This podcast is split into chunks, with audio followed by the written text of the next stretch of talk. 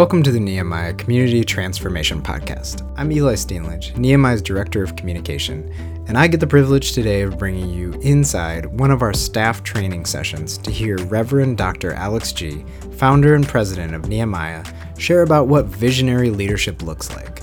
In the process, he also tells stories of Nehemiah's history and legacy in Madison and Wisconsin and beyond.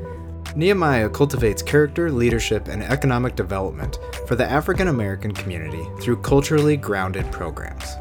Nehemiah has always valued leaders with lived experience that gives them the ability to walk alongside others with a deep understanding and keep building leaders along the way. We think our organization culture is something special, and we value what everyone brings to the table. So you will also hear some of our staff jumping in to share their questions, stories, and perspectives. As you may know, Reverend Dr. Gee believes that history is vitally important to understanding our current position and where we can go forward. When we reflect on our history, it can profoundly inform how we lead. I can't think of a better way of kicking off Nehemiah's 30th anniversary celebration, which we are celebrating all year long. So pull up a seat with our staff and listen in to hear some real insights into how we do our work. I want to just jump right into some lessons about about leadership and visionary leadership too because some of us are visionary leaders. I don't necessarily wish that on anyone. It's fun sometimes, but it's also quite lonely. But just to give us some things to think about. And because this is a great year of commemoration, Nehemiah turns 30 this this fall. I want to reflect and make sure that I'm pouring into my team. I don't want people to just say they have worked here, but I want you to take some of the some of the um, uh, the nuggets of what's gone into establishing this organization and allowing it just to help you all um, to grow as folks and professionals. So, um, about 30 to 33 years ago, I was preaching a uh, series out of the books of Ezra and Nehemiah. And these are Old Testament stories about uh, children of Israel who are in exile, which means you get removed from your community and you're kept in some enemy territory. And when it was time to come back home, their city and their temple had been burnt, and the community had to be rebuilt. And it was rebuilt by the people who were going to inhabit it, not built by people from the outside. And so, as I was preaching about this, there was a gentleman who worked at Park Bank who was the reinvestment officer, and that's that's the person who makes sure that banks are putting money back into the community. And so that officer basically said, you know, you ought to create this nonprofit, and you ought to name it Nehemiah because that's what you've been preaching about. Because it's about rebuilding the city, and and and Madison's going through some things, and we need to have it rebuilt. And so that was really the impetus behind it. I had grown up in South Madison, and I saw that things were changing and um, and I saw that the black community had doubled from from recently, from basically from 1980 to 1990, and Madison was freaking out. And um, but I noticed that black youth were going to mental health um, hospitals and going to Lincoln Hills and other places at a rate that the white students weren't. The white kids weren't. Our, our numbers of black teachers, black administrators, black doctors, black judges were not increasing the major institution that kept up with the diversity growth of Madison was law enforcement, was the police department. They're the only entity that really kept up with it. So the thought about Nehemiah was creating a way for those of us who met in college or grew up together to give back to the community in a way that was meaningful and culturally relevant. And we thought we could relate to folks. And this was innovative back in the day because there weren't Black social service agencies you know, we had NAACP and Urban League, but they weren't really, they, they, they didn't have social workers and counselors and therapeutic mentors. And so we said we wanted to infuse the system with people who could, who could do this work. So the state journal got wind that we were creating this, this coalition that was going to strengthen South Madison. And so when we do get copies of it, I actually have the printing press. Um, it's all digital now, but they used to use real plates uh, that they would print from. I have that plate in my office, but it talks about what we want to do. And it's uncanny, you all, when you read it, we talk about things that we're doing today. This is written in the fall of um, 92. So there's two articles in here. One is about the coalition aims to help the South Side. That's the middle piece. Then they did something about my calling, which I won't go into time to talking about that. But starting at 14, um, just having a sense that I want to do something for the community. And then it also talks about the churches uniting on mission, because one of the places that we reached out to first was Somerset Circle. What's it called now? Parker Place. Here's how it's evolved. When I was a kid, it was called Les Maisonnettes, which is little mansions. If you look at how it's structured, that's what it was called. And the children, my white friends who went to Leopold, lived there because their parents were getting their PhDs. And when their parents got their PhDs, they got out of Dodge. They moved to the west side. They moved to the east side. They went to the Follett. They went. They moved out far on the west side.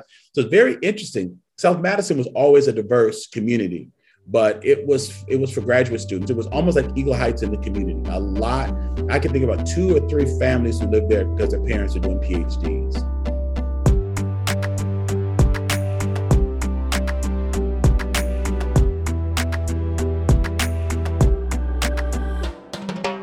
A couple things I want us to understand is that leaders believe in transcendence. That's part of what makes us leaders. Leaders aren't people who just want to be the boss. A lot of people think that, and that's why they want to be leaders. They want to they want to call the shot. But leaders are really taking people someplace. They don't get them caught up in a quagmire. They don't keep them stagnant. They don't. They don't. They, the goal is not to frustrate people. You want to measure if someone's a leader. Do they believe in transcendence? And do they communicate that in a way that makes others want to transcend. And transcendence means to go beyond a boundary. It means to excel. It means to, to show a sense of superior knowledge or wisdom or, or insight. And so leaders have to believe in transcendence, not just for their communities, but for themselves. Because if you're moving as a leader to try to address an issue or move a group of folks and it doesn't change you, then by definition, you aren't a leader. So a leader has to believe that that they can transcend to do things they've never done before. Leadership should always be stretching us. And so if, if we want to be leaders or so that we can have it easier, that's not really what leaders do. But again, they believe in transcendence, that we could go somewhere. Getting back to, to Aaron's question, we believe that South Madison was better than what was happening within it. We believe that it deserved more, that it deserved better. But we also believe that we needed Black people to direct what was happening to and for Black people. So I want people in Nehemiah to understand when we talk about being culturally competent and culturally relevant and why it's important to relate to the people that are going through the things that we do in our program. This is deep within our DNA. And so we hold to this. And this is why, even when people want to be volunteers, they must understand our history, our history in transcendence, our need to be at the helm in leading, um, they got to really deeply understand this because what made unique, what made Nehemiah unique right from the beginning was that we believe that the community could help itself.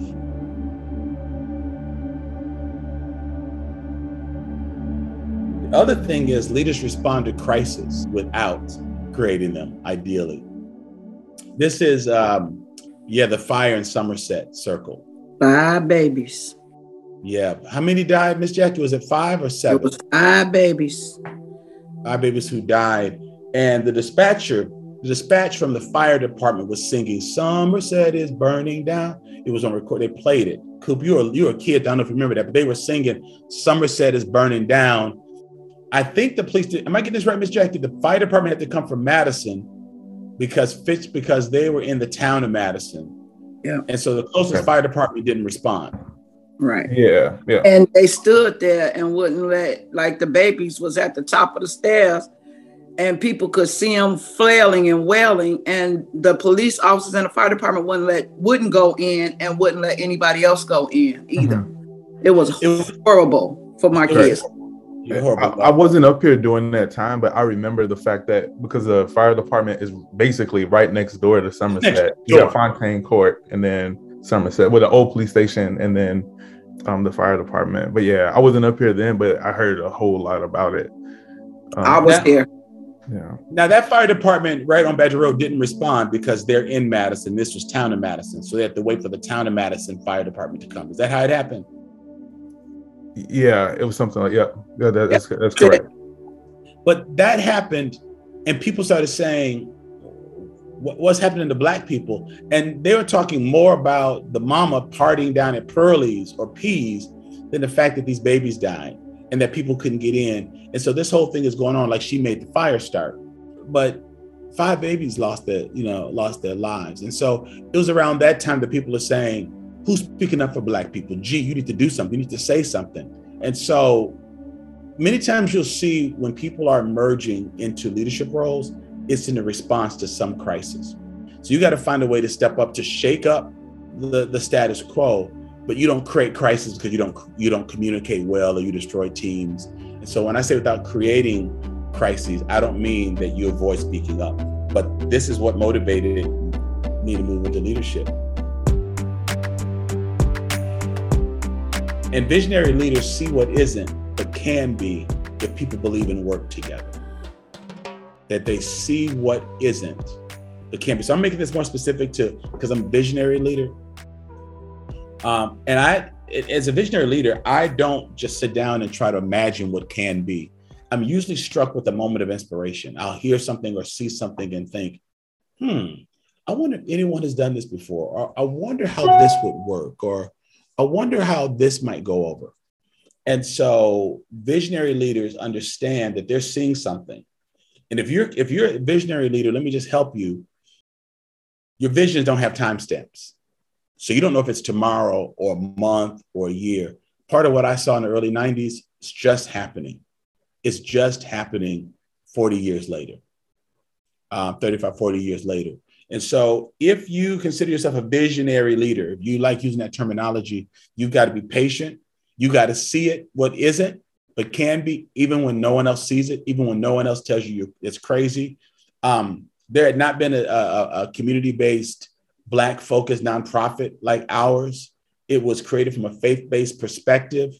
Um, at the time, Union Tabernacle Church created it, or the leaders of Union Tabernacle created it. It's always been separate, separate boards, separate finances. They have never been joined. Um, but to try to c- convince people that we're supposed to do something outside, um, there are a lot of people that get on board now and say, "Yeah, I like what you're doing," but in the early days, it's like, mm, "I don't see it. I don't see it. I don't see it."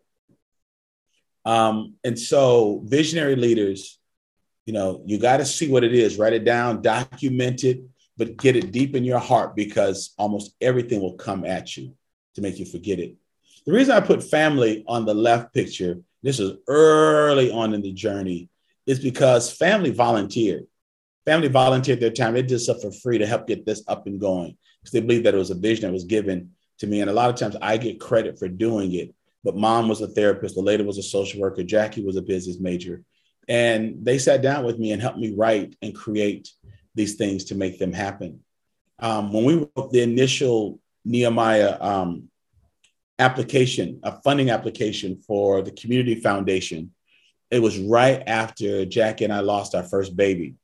And I basically, I was mad at the community. I was mad at God, not so much the community. I was mad at God, and I didn't understand how how, how come our baby died. And so I almost failed to write the proposal. And Leleda and David Smith said, "Look, um, we want there to be a legacy in this community. And we feel that there's already a loss with you and Jackie losing this baby. Um, we don't we don't want the enemy to get any any more um, play out of this. And so, if nothing else, in honor of the baby, your baby, your daughter who passed away at birth, um, do this. And so they talked me into doing it. We went over to the church um, there's a there's a there's an office right next to the first youth room. It's right off the fellowship area. I think it's sort of administrative space. I think Ozan and some of the youth people use it. That was a church office. We went in there and we pulled an all nighter, and we wrote that grant application to the community foundation. I think it's the hardest we ever worked for twenty thousand dollars.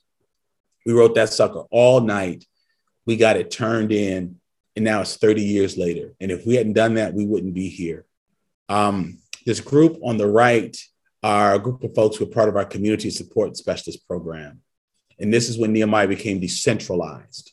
It's when it's when Nehemiah um, was placed in six neighborhoods around the community, and we hired people who were called they were peer supporters. They were, community support specialists. We created that name terminology. Jackie Hunt was hired under that program. Tequila, Estella, others and they helped to put Nehemiah on the map because we worked with Joining Forces for Families social workers. And it was the first time that a Black led entity served Southeast Asian, Latino, Black and white communities. Nehemiah did that as a first for a number of years, and they did it well. Um, just one thing I, will also say about visionary leadership you must know your goals and not let people talk you out of it. Our county contract manager said, called me up and said, Reverend Gee, we're so glad you all got this proposal, but make sure that you don't hire people that the community can't relate to. Now, people with JDs were applying for these programs, and this program was paying um, $10 an hour. It was, t- and, this, and they were doing social work. They, like, like there's nothing that Jackie Hunt is doing now that she didn't do for $10 an hour. Tequila, Estella, Tommy, Alice, that's what they did. Take me to the hospitals, like it's all called peer this, peer that. They were doing it before it even had a name. They were doing it. The social workers were threatened because they said, we make $20 an hour. They're going to fire us and hire these high school dropouts to take our jobs. They weren't warm to them. The county said, don't hire people, you know, like hire people who don't have their driver's license, hire people who may have bad credit, hire people. I said, well, why? And they said, well, because we don't want them to intimidate the community. I said, Nehemiah is about lifting the community. And if I'm going to hire staff, they're going to come up to Nehemiah standards. But I'm not about to hire you some house Negroes so that y'all can feel comfortable. If I'm going to hire people, they are going to pull the community up. I'm not playing that game with y'all. They're like, oh, oh, oh, okay, okay. We just we just thought. So they were telling me, they were telling me just to hire people who just sit around with folks playing bid whiz all day, and um and not really bring them up. Um, but that's the pressure. When you are a leader, don't let people lower your standard. If you know what your people need, your group, the group that you're serving, don't move from that. But I had to stay on point. 30 years later, here we are.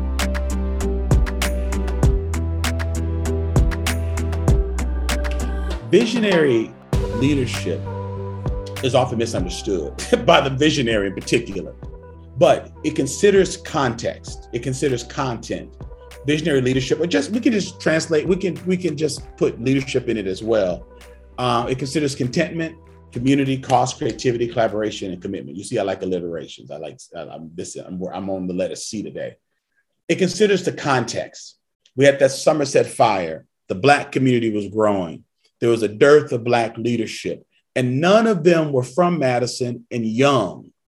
A lot of them ran NAACP and Urban League and other things, and so they basically held it down for the black community.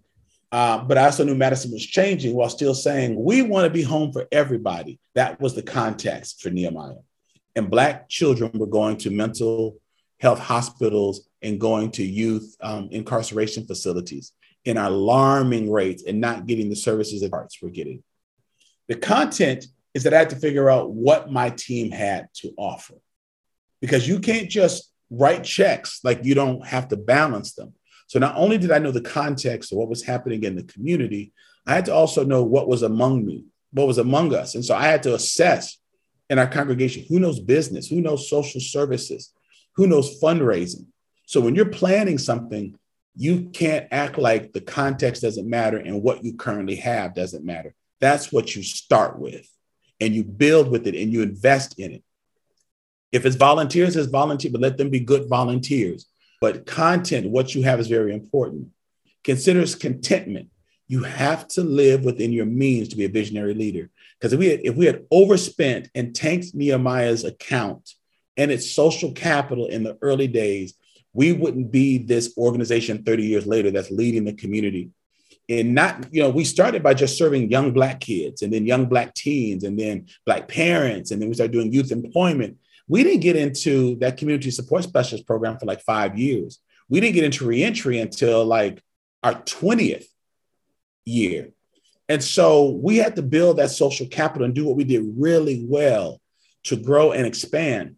But the framework for that, the framework for that came in the early days where we said we're going to work with young children for academic, um, bringing them up to their appropriate academic levels, the ACE program. We said we're going to work on youth leadership development. We were using things like leadership development in the early 90s, family empowerment, reentry is that. Ms. Jackie, what you're doing with foster is that. And then the fourth area was economic development. And that's that's the employment that we do with reentry. It's the jobs we create. It's also the center creating jobs. And a framework for for um, for people having employment opportunities, economic development opportunities. This all grew, but the framework existed 30 years ago. So if you got a vision for something, leaders, write it down, be able to go back to it, keep rehearsing it, study it, become adept at it. But sometimes that stuff takes decades to unfold. People were thinking about Google way before Google. Pixar was thinking about the Toy Story and and all of these things. They did all that, I, I think, like in one sitting. This one will pay for this one, and then Toy Story One will pay for Toy Story Two. Then it'll pay for Cars. Like they plan that all out. We're too impatient. We want stuff to happen today, and we have to build because even if someone dropped a million dollars on us, I didn't have the staff to spend that. I didn't have the bookkeeping services to keep it, and we didn't have the credibility in the community to really live into that. You got to live within your means. And that's what I mean by contentment. If you got one staff, then get then treat them well and get like three FTE out of it without killing them. If you've only got two board members, let them be on point. But be content with what you have, but that doesn't mean you're satisfied. You still shoot for things, but you know how to be joyful with what you have. So we celebrated ACE and Youth Employment Program. And as we built, we celebrated it. When reentry was just one or two people, we celebrated it uh, before we had any houses. We just had one building, we celebrated it. And then we started adding. Learn to be content and let that success feed and breed your next. It considers community. What does the community want? We had to ask people in the community, what would you like to see? You can't just go in some back room and just create stuff for people and expect them to show up. So with your programming and things, ask people, ask people, ask them for their insight ahead of time, and then evaluate your activities where they give you feedback. Cost, what is it going to take? What do you have? How do you make this work? That's really important. What, what is your vision going to cost so that you know what to go after? Because the money's out there, but you have to assess what the true cost is and then go for it.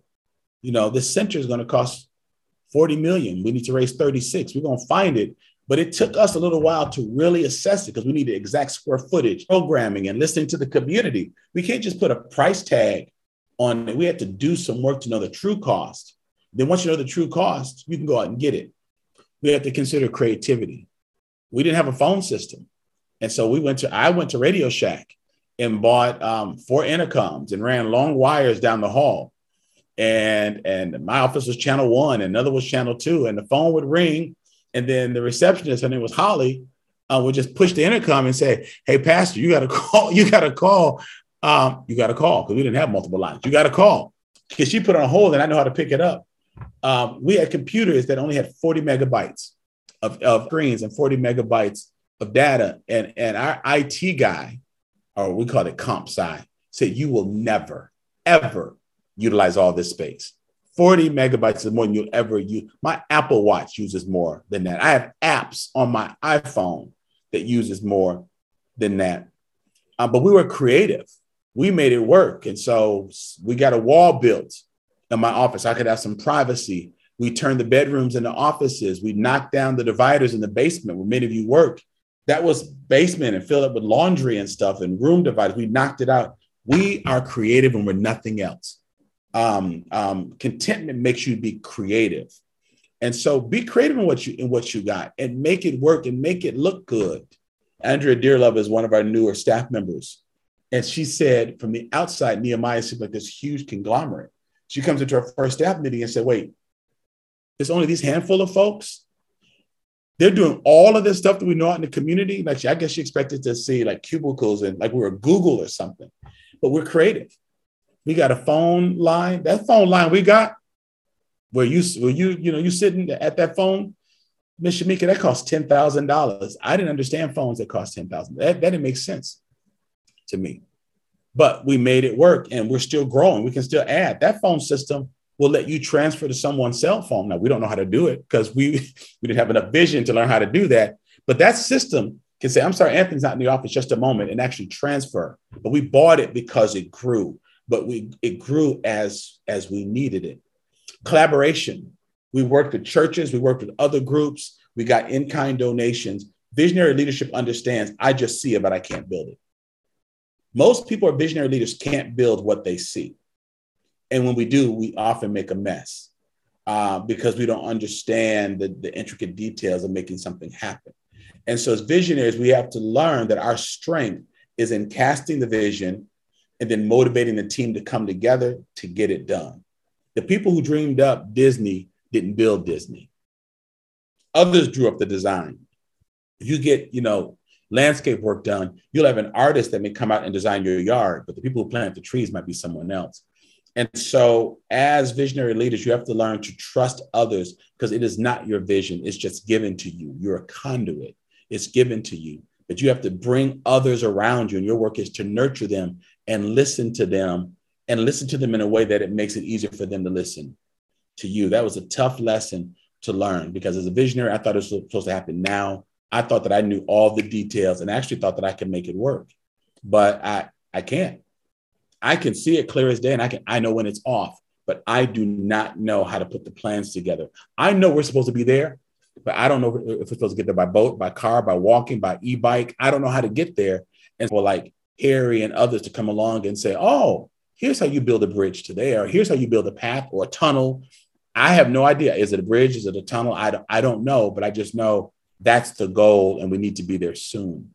And so, as visionary leaders, I, as a visionary leader, I had to learn how to really listen to people about how to fundraise, how to build a board, how to get these things. They were so convinced that the vision of Nehemiah was real, but they worked with me to get there. And it takes, it, it considers commitment.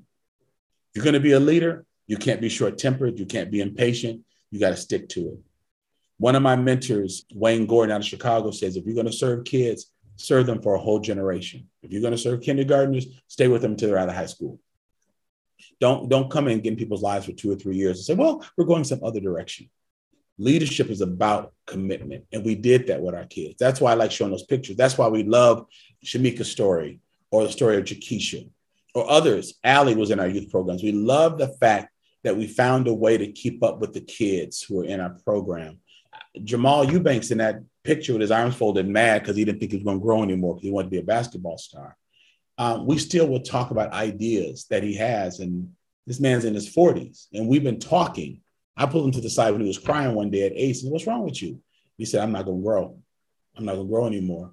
He has other issues. He's not worried about growing, but he's a dad now, and he's in grad school, and he's a professor, he's an instructor. There's other things we talk about. But the, one of the strengths of Nehemiah that I would say, if anyone says, "Well, tell me about some of the strengths," they often will talk about, "Well, we have a visionary leader, and Reverend Gee did this, did this." The strength of Nehemiah is that we loved the people we served, and we stayed the course with them. We absolutely loved them, and they felt that. We, they knew that they were loved. That there was a place that they could go. We might not have the, the best facilities. We might not have had the best food. We might not have had the best transportation, but somebody's going to listen to you. Somebody's going to care. If your mama's sick, somebody dies, somebody from Nehemiah is going to show up. And so, folks who are new, I want you to understand that as you're building, because on this, because I and the team with me considered context and content and contentment and community and cost and creativity and collaboration and commitment. And because we have done these things over 30 years, growth now is easy. Opportunities now are easy. The hard work has happened in building and drawing the foundation. What we do now, if based upon this historical context, we can get anywhere we need to go. We can get anywhere we need to go. We can get money, we can get staff, we can get facilities, we can create programs, we can grow. We can do it because the foundation has happened. And what we're doing today is looking back in order to understand why we must move forward. But the success today is not just that we have great people, we have great people because of context, contentment, content, community, cost, creativity, collaboration, and commitment. So that's just part one of just my insights about leadership, but particularly visionary leadership here at Nehemiah. Thank you for listening to the Nehemiah Community Transformation Podcast. Go to nehemiah.org to find out more about Nehemiah and our Justified Anger initiative, which works to eliminate racial disparities by developing relationships, solutions, and systems.